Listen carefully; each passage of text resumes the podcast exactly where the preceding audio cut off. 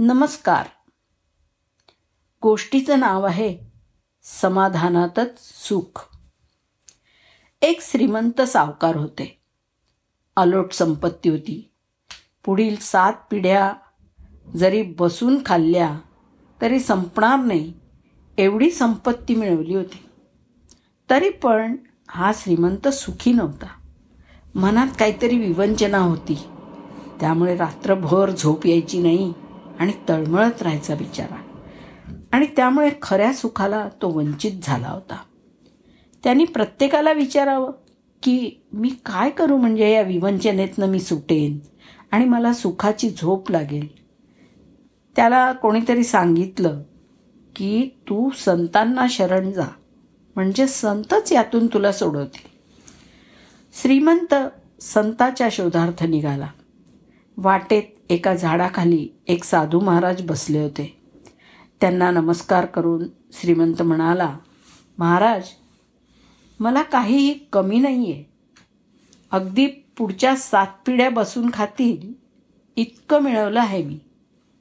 पण तरीसुद्धा मी सुखी नाही आहे एक विवंचना मला झोप येऊ देत नाही आणि त्यामुळे मी सुखी पण नाही आहे साधू महाराज म्हणाले आधी विवंचना काय आहे ते सांग.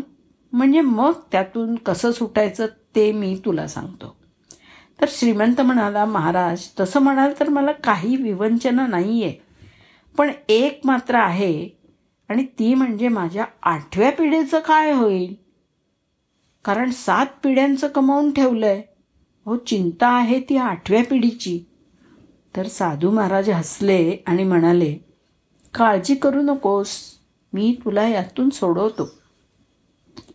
साधूने त्याला एक किलोभर तांदूळाची पिशवी दिली आणि सांगितलं की त्या डोंगरावरती एक म्हातारी एका झोपडीत राहते.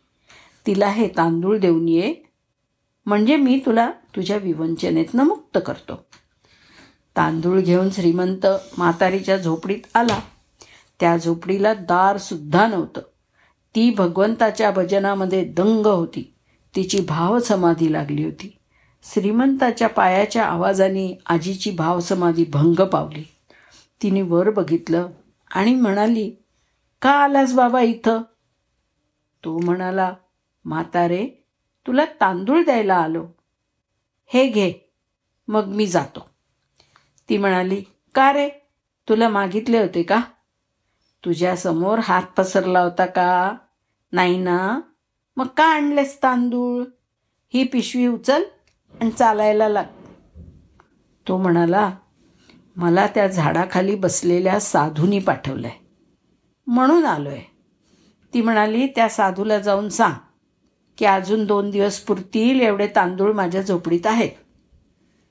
तर श्रीमंतानी आपली अक्कल चालवली आणि तो म्हणाला म्हातारे अगं तिसऱ्या दिवसाला होतील राहू दे. ती म्हणाली माझ्या तिसऱ्या दिवसाची चिंता तुलाही नको आणि त्या साधूला पण नको. त्याला सांग माझ्या तिसऱ्या दिवसाच्या तांदळाची चिंता मी ज्याच्यावर सर्वस्वाचा भार टाकून या निर्जन स्थळी भजन करत बसले ना त्याला आहे. हे ऐकून श्रीमंत पिशवी घेऊन परत आला आणि साधूसमोर पिशवी ठेवून निघाला. साधूने त्याला हाक मारली अरे विवंचना घेऊन आला होतास ना? मी तुला त्यातनं सोडवणार आहे. श्रीमंत खाली मान घालून म्हणाला महाराज मला उत्तर मिळालं.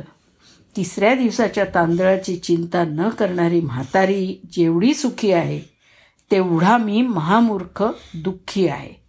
या दृष्टांताचा आशय हा आहे की सुख कशात आहे हेच आम्हाला कळत नाही. तर सुख समाधानात आहे आणि हे समाधान बाजारात विकत नाही मिळत. भगवंताच्या भजनानेच मिळतं ते. म्हणूनच ध्यानात ठेवा आवडीने भावे हरिनाम घेशी तुझी चिंता त्यासी सर्व आहे. धन्यवाद.